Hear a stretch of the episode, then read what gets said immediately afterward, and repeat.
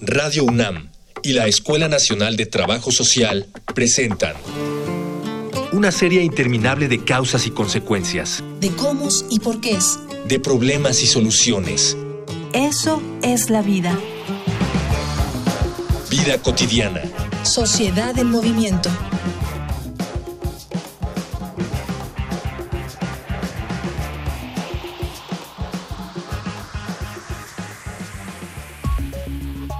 Independientemente de las razones por las que una persona se encuentre en uno de los 428 centros de reclusión de nuestro país, hay situaciones que se intentan considerar para asegurar la protección de sus garantías individuales.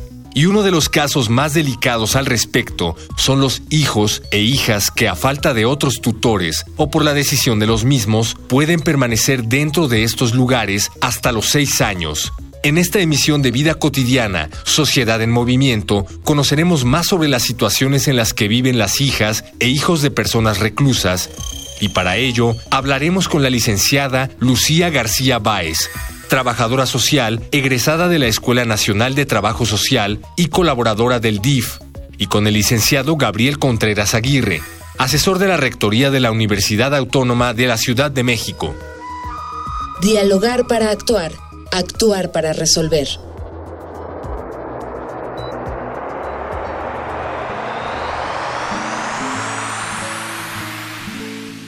Estamos iniciando Vida Cotidiana, Sociedad en Movimiento, este programa que nos encanta y que nos presenta cosas maravillosas de la vida, perspectivas diferentes, conocemos situaciones que nos hacen pensar y repensar nuestro mundo, cómo podemos participar de mejor manera. Hoy vamos a hablar de hijas e hijas en personas de reclusión y estoy aquí con Ángeles Casillas y mi nombre es Gloria Tocunaga y vamos, vamos a lo que venimos.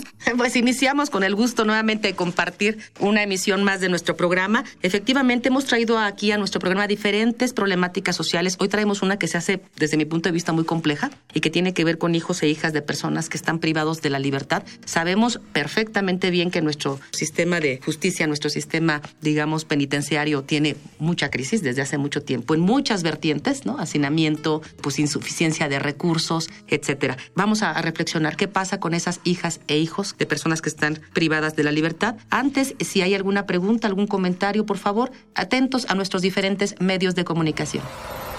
Facebook, Escuela Nacional de Trabajo Social, ENTS, UNAM. Twitter, arroba comunica, ENTS. Instagram, comunicación, ENTS. Ya los anotó, anótelos, denos like en Facebook, ya sabe, todas esas cosas para estar todos comunicados, porque ahora de eso se trata, de que nos conozcamos y de que estemos siempre en contacto. Ya escuchó usted, está aquí la licenciada Lucía García Báez y el licenciado Gabriel Contreras Aguirre. Muchas gracias por estar con nosotros, por venir a platicarnos de este tema tan complicado, ¿no? Pues sí, y por lo mismo que es complejo, pues tendremos que acotar a manera como de contexto, licenciado Gabriel, cuál es la situación que guarda la reclusión, esta situación en nuestro país, qué tendríamos que entender por reclusión. Muy bien, bueno, muchas gracias por la invitación. De acuerdo al diagnóstico nacional del sistema penitenciario de la Comisión Nacional de Derechos Humanos, existen 298 centros federales, estatales y municipales a nivel nacional. 19 de ellos son centros federales y hay cuatro establecimientos en el complejo penitenciario de las Islas Marías y tres prisiones militares. 17 de ellas a nivel nacional son femeniles, exclusivamente hay población femenil. Y hay mixtas, claro. En algunos casos sí. Y esa es como la reclusión. ¿Y qué población tenemos ahí? Bueno, más o menos estaríamos hablando de unos 200 mil a nivel nacional. 200 mil, 200 mil personas en reclusión. ¿Y mujeres, más o menos? De ellas está creciendo el porcentaje. Digamos, en el sexenio pasado, en el sexenio de Calderón, eran alrededor del 3%. Hoy día, ya en el sexenio del de, eh, presidente Peña Nieto, ha crecido a un 5%. Sí. Y, y ahora que habla, eh, eh Gabriel, de estos centros de reclusión femenil, ¿hay alguna diferencia? ¿Existe alguna diferencia entre el tipo de delito cometido por hombres, cometido por el de mujeres? En realidad se ha complicado más la situación de las mujeres, ya que el sistema penitenciario está pensado desde el hombre, desde el varón. Actualmente hay un centro federal para mujeres, exclusivamente para mujeres, en Morelos. pero eso nos tiene muy preocupados a las organizaciones civiles y a las instituciones académicas porque, digamos, si una persona, una mujer delinque de una o de otra manera, se le encuentra culpable, en el estado de Chihuahua se le saca de su población, de su territorio y se le manda a Morelos. Cuando la visita familiar, que es muy importante para el interno e interna, cuando lo van a ir a ver desde Chihuahua hasta Morelos. Y también hay que notar que hay diferencias de género en cuanto a las visitas. Generalmente cuando el varón es el interno, la población que lo visita, la mayoría son mujeres, son madres, esposas, hijas, eh, sobrinas, abuelas. En el caso de las mujeres, la, la disminución, según hay estadística, que entre el primer y tercer año son abandonadas. Entonces eso hace que la famosa reinserción social no se lleve caso en el, caso de las mujeres. La base de toda sociedad es la familia. Y si separamos a las familias, separamos la reinserción social de los internos e internas con la sociedad en general. Oye, y ahorita, bueno, hablemos de hijos e hijas de personas en reclusión. La situación de, de la relación de los hijos con un padre o tutor mujer o que sea varón es diferente. ¿Cuál sería, que entiendo que la más compleja y que tiene más, más aristas es la de mujer? Empecemos por la del hombre. ¿Cuál es la relación que se tiene cuando hay hijos con un varón? En el caso de los compañeros internos, aquí hablemos de nuevas masculinidades. Generalmente el varón tiene un rol de padre proveedor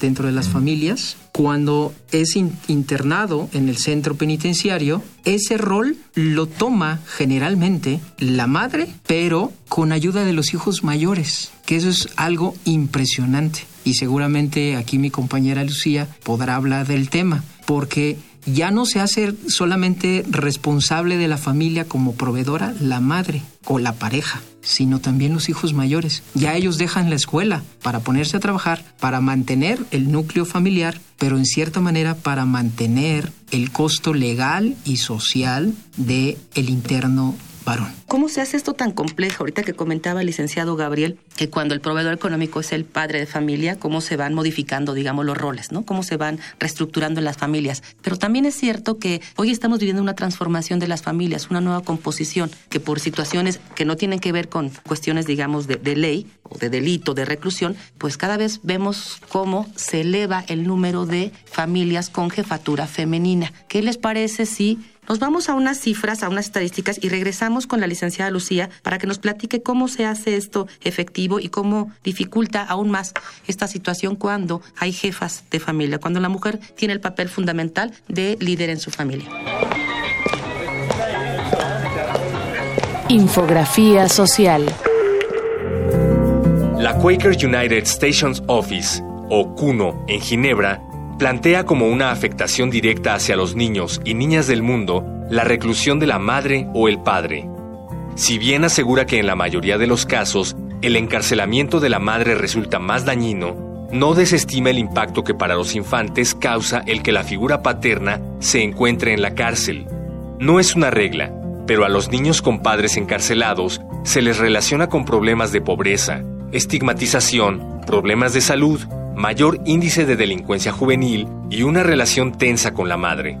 Por supuesto, es difícil que la comparación entre géneros sea equitativa cuando el 90% de los reos del mundo son de sexo masculino y muchos de ellos se niegan a declarar abiertamente su paternidad por temor a perder a sus hijos. Del mismo modo, niños y niñas tienden a esconder el hecho de que alguno de sus progenitores se encuentren presos por vergüenza, miedo a la discriminación o sencillamente algunos no lo dicen porque no lo saben. Para 2014, según datos del INEGI, 549 menores de 6 años vivían con sus madres dentro de algún centro de reclusión. En el penal de Santa Marta, Acatitla, las madres de los 108 menores saben que la convivencia diaria con sus hijas o hijos terminará cuando estos cumplan 5 años con 11 meses. Hablamos de que en el año 2010 eran 874 los menores de edad que vivían en algún centro de reclusión. De los 428 que existen, solo 10 son exclusivos de mujeres. 7.163 mujeres se encuentran recluidas en centros mixtos. Lugares que no cuentan con la capacidad de espacio o de garantizar la seguridad y respeto a la dignidad de las mujeres privadas de la libertad.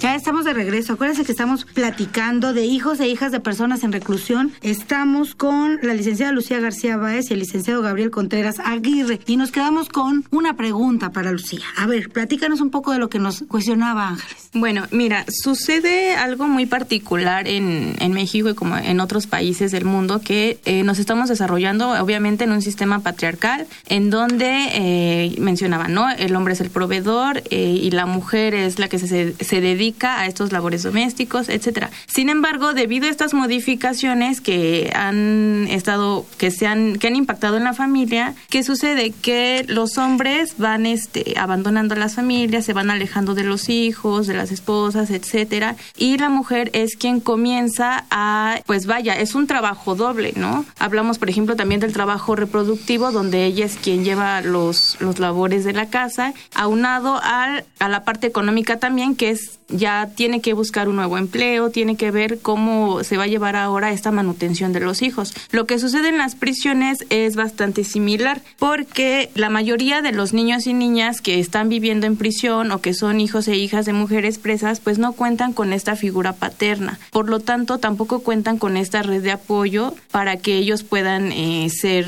estar a cargo de otra persona. Entonces, bueno, vemos varias situaciones en cuanto a los hijos, ¿no?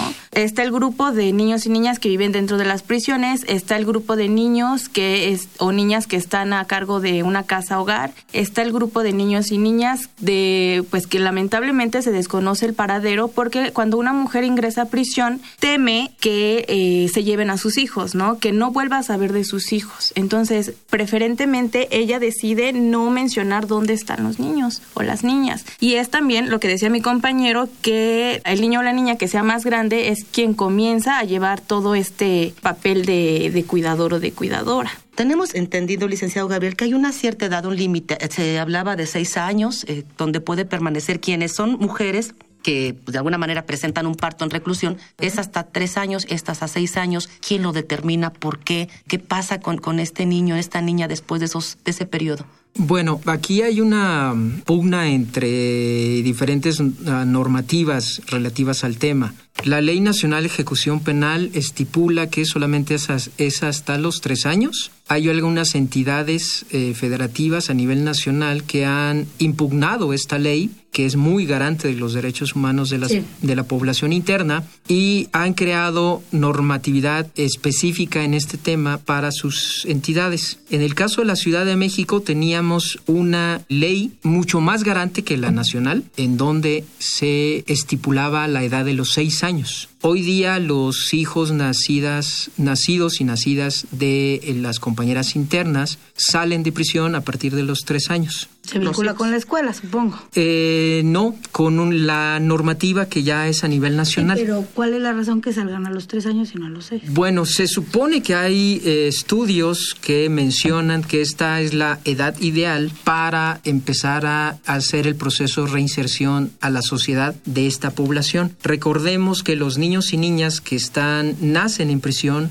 están 24 horas los 7 días a la semana ahí. Si no tienen soporte familiar que lo saque el fin de semana, es decir, con el papá o los abuelos, ellos conviven ahí todo el tiempo en prisión. Entonces empiezan a tomar comportamientos que son de una o de otra manera relacionados a la privación de la libertad. Por eso es importante el fomentar políticas institucionales y políticas públicas que incidan en el fortalecimiento de las familias de la población interna. Porque además, ¿cómo logras ah, hacer un equilibrio entre los derechos del niño, el derecho de la madre de estar con el niño y, eh, y lograr que, que- que haya un, un- una cosa mm, como que les des a todos lo justo y que seas un Estado que hable de derechos humanos, que sea garante, ¿no? Lo que sea el licenciado.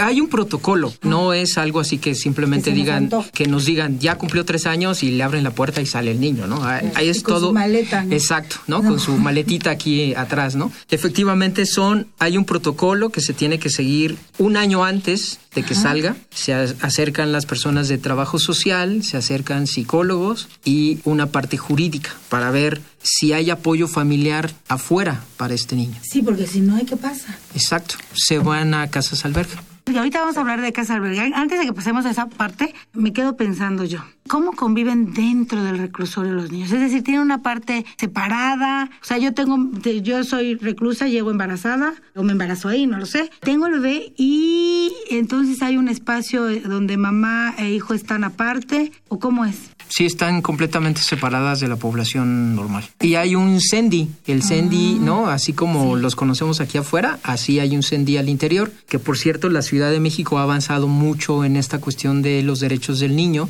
que digo yo es de la niñez, no del niño, sin embargo la convención así específicamente así, ¿no?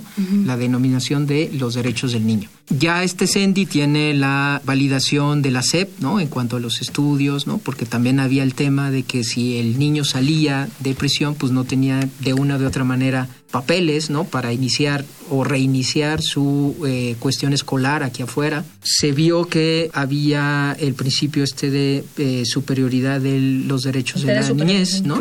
El interés superior de la niñez y entonces se empezó a empujar por esta parte. La Ciudad de México ha empezado a ver de una u de otra manera cómo puede mejorar las condiciones de la niñez en prisión. Todo esto es muy complejo porque pensamos de las mujeres que tienen un hijo en reclusión y qué pasa con aquellas mujeres que cuando hay, estuvo la comisión del delito ya tenían familia, dos o tres hijos. ¿Hasta dónde hay responsabilidades con este grupo, estos niños o niñas? ¿Es el mismo apoyo, es el mismo cuidado que se da para garantizar los derechos? Lucía, ¿has tenido ah, información de, esa este, situación? Sí, mira, en cuanto a estos grupos que les mencionaba anteriormente de niños y niñas que, por ejemplo, se sabe de su paradero, lo que hace el DIF es hacer la búsqueda, saber en qué condiciones están viviendo y si existe alguna red de apoyo que pueda llevar el cuidado de los niños. En caso de que no exista ninguna, los albergamos en casas hogar, en fundaciones, etcétera, donde ellos puedan desarrollar, desarrollar ciertas actividades que beneficien en su vida. Lamentablemente, algo que yo siento que nadie está, que no se está viendo, es que a veces las condiciones carcelarias es las que están em, motivando a las madres o influyendo en las madres, en las mujeres, perdón, para que se conviertan en madres. Porque entonces, si yo tengo un hijo en reclusión, significa que me van a colocar en un espacio más seguro, este, más condicionado, más limpio, voy a recibir algún apoyo económico, etcétera. Lo que no estamos viendo también es que en algún momento estas personas pues van a salir del centro de reclusión y bueno, lamentablemente eh, no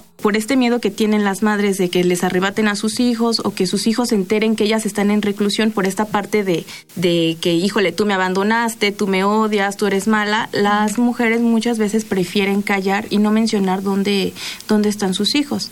Que después pasa, ya este, nos enteramos porque, bueno, ya hubo un accidente con, con el niño que se cayó, le pasan ciertas cosas en donde la madre dice, bueno, ¿sabes qué? Pues sí, tengo hijos, están aquí y requiero el apoyo. ¿Hay algún número en el, número mínimo o máximo en el número de años de sentencia para que el, tanto el gobierno como las asociaciones asuman la responsabilidad del cuidado? ¿O hasta que el niño o niña cumple 18 años, ahí termina la responsabilidad? ¿Qué pasa cuando pensemos que hay una condena de 20 años, 18 años y tengo un menor de 4? A ver, espérame tantito, vamos a Voces en Movimiento para escuchar un poco algún testimonio y regresamos con tu respuesta, sea por favor. Voces. Voces en movimiento.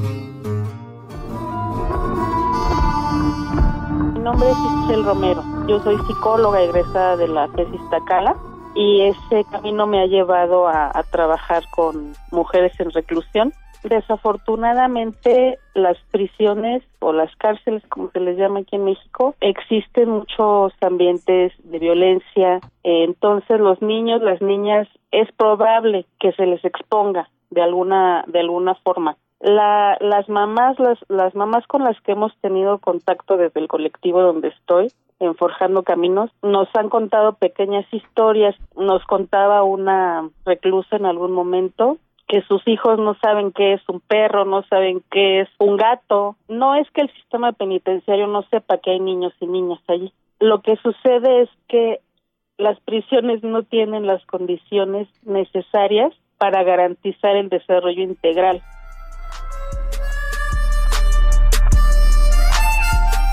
Me llamo Blanca y mi papá estuvo durante ocho años recluido.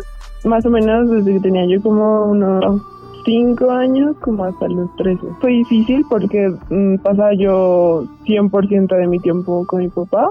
Mi familia y yo acordamos ir los sábados, ya que era que como los días que había menos gente, los mismos niños familiares de, de otros internos nos juntábamos para jugar mientras nuestros familiares estaban platicando o así. Entonces, de repente las pláticas eran como de, oye, a ti ya te dijeron por qué este, tu papá, tu tío, lo que fuera, está aquí. Digamos que como los cambios más fuertes que sentí fue una, ya no me sentía yo tan cómoda rodeada de tantos hombres, que los últimos años fueron los más difíciles porque pues estaba yo como más consciente de de la situación que hasta cierto punto empecé a como a culparlo, ¿no? Para mí es parte importante de mi identidad el haber tenido a mi papá recluido.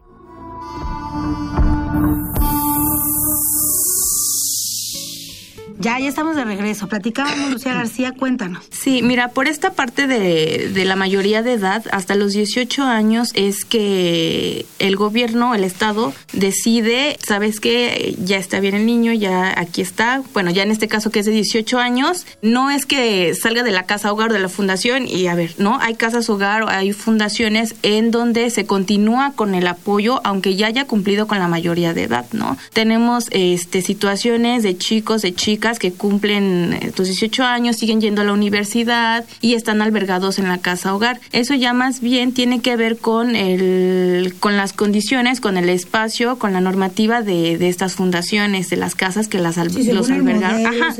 Claro, desde que los albergaron desde un principio. Sí, pero es una cosa solo de la fundación o, como, como no es una cosa generalizada, es una cosa que si la fundación lo decide, pero no es ley, no, no hay una política no. pública específica para eso, digamos es no, no hay. como de algunos que les tienen algún convenio con universidades, con prepas y eso sí, pero no es lo, no es lo general. Y entonces estamos hablando de una población que cuando están dentro hasta los tres años y sí ven donde los tienen, donde los cuidan, son casas a hogar, entiendo, no, no en todos los casos es gubernamental, pueden ser organizaciones IAPs, ACS y demás, y hasta los 18 años como regla tenemos al cuidado de los niños. Así es. Y tiene que ver con trabajadores sociales, con eh, psicólogos, psicólogos abogados, abogados, y llevan un seguimiento. Debería de haber una, eh, es una obligación del Estado, ¿no? Tener eh, un expediente único por cada niño y niña uh -huh. en estas casas hogar. Ahora, yo les llamaría la atención sobre otros tipos sí. de niños y niñas y adolescentes con referentes adultos privados de libertad.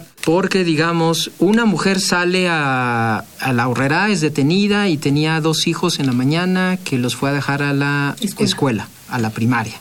Entonces ella es detenida, la llevan al centro penitenciario, ¿no? Con esta famosa justicia expedita hoy día, bajo uh -huh. este modelo. Y entonces, ¿quién va por los niños al final. Aquí le avisan. ¿no? Eh, no existe un protocolo policial en donde a las mujeres les pregunten, ¿no? En este rol de cuidadoras de la sociedad, no digo nada más de los niños porque también se hacen cargo de algún familiar enfermo, de los padres, etcétera, ¿no? Sí.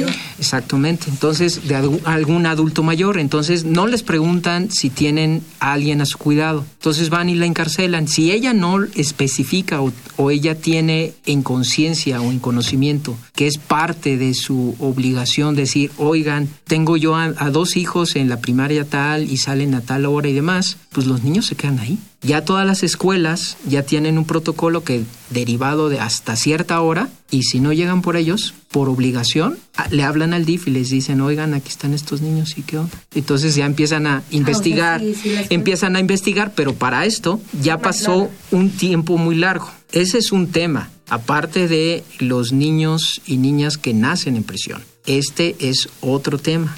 Otro tema es, por ejemplo, aquellos en donde sí se hace el conocimiento ¿no? de la autoridad judicial de que sí hay niños y niñas, ya sea con mujeres o con hombres, ¿no? en prisión, pero a esta niñez y a esta adolescencia no se le está viendo desde la política pública a nivel nacional. Tenemos experiencias a nivel internacional en donde ya los símiles, digamos, de las Secretarías de Desarrollo Social aquí están empezando a empujar programas específicos y becas para estos niños y niñas y adolescentes con referentes privados de libertad iniciativas que, por supuesto que si no contribuyen al 100%, pero van abonando a esta problemática tan compleja. Desde tu experiencia, eh, Lucía, ¿qué, otras asociaciones, qué otras instituciones tendrían que estar o están realizando y hasta dónde algunos alcances, algunos logros que se tengan a, la fecha? Mira, afortunadamente em, en, en el DIF lo que estamos haciendo actualmente es vincular a los hijos e hijas de mujeres presas en cuanto a visitas, ¿no? Eh, asistimos eh, los últimos viernes de cada mes, por ejemplo, a Santa Marta, es en donde pues ellas se, realizan más bien las convivencias, están junto con sus madres, etcétera. Sin embargo, es necesario em, pues ampliar más como este tipo de dinámicas. Hay que checar también las condiciones carcelarias, cómo es que están empujando a las mujeres a, a ser madres, ¿no? Ya que son madres, ¿por qué no están incluidos en el presupuesto penitenciario? Lo que decía el licenciado, ¿no? Actualmente ya están como esto aparte de las becas y todo, pero la realidad es distinta. Por ejemplo, en el CENDI se les otorga de como de pañales o mate, o eh, utensilios para los niños y niñas, pero son muy escasos, ¿no? Y eso siempre es siempre y cuando que la madre decida llevar a, a los hijos, a las hijas al CENDI, porque si no, no se recibe el apoyo. Entonces, a eso hay que agregarle que los niños y niñas que no van al CENDI, pues se quedan en, población, visualizan lo que esta parte de la prisionalización, que son las conductas carcelarias, violentas, de sexualidad, etcétera. Entonces, si es necesario eh, profundizar, acercarnos más bien a la población carcelaria, estar ahí en campo y, y ver, o sea, hacer la investigación de cómo se están viviendo actualmente, cómo están viviendo las madres y cómo están viviendo los hijos e hijas. Nuestro programa es, es corto. Eh, licenciado, algunas actividades que usted conozca que valga la pena mencionar como para cerrar y, ir viendo que, que sí estamos haciendo algo. Bueno, aquí en la Ciudad de México hemos avanzado en el tema con la Secretaría de Desarrollo Social. Hoy día nuestro jefe de gobierno, Amieva, cuando estaba en esta secretaría, empezó a empujar a, través de, sus cuerpos, de sus cuerpos de asesores políticas específicas en cuanto a, niños y niñas y adolescentes con referente adulto privado de libertad. Se les han otorgado becas para que precisamente, como comentaba mi compañera Lucía, los hijos que son mayores de edad o, los, digamos, los primogénitos no dejen la escuela para mantener, ¿no? Ayudar al entorno familiar o a su familiar interno, que no dejen la escuela, ¿no? Porque vemos desde la perspectiva sociológica que el tener a un niño o a una niña o a un adolescente en el ámbito escolar es protegerlo de estos ambientes delincuenciales que giran alrededor del sistema carcelario. Entonces, es muy importante el tenerlos y mantenerlos en la escuela. ¿no? que les da estructura, les da de una o de otra manera la integración o reintegración con la sociedad en general.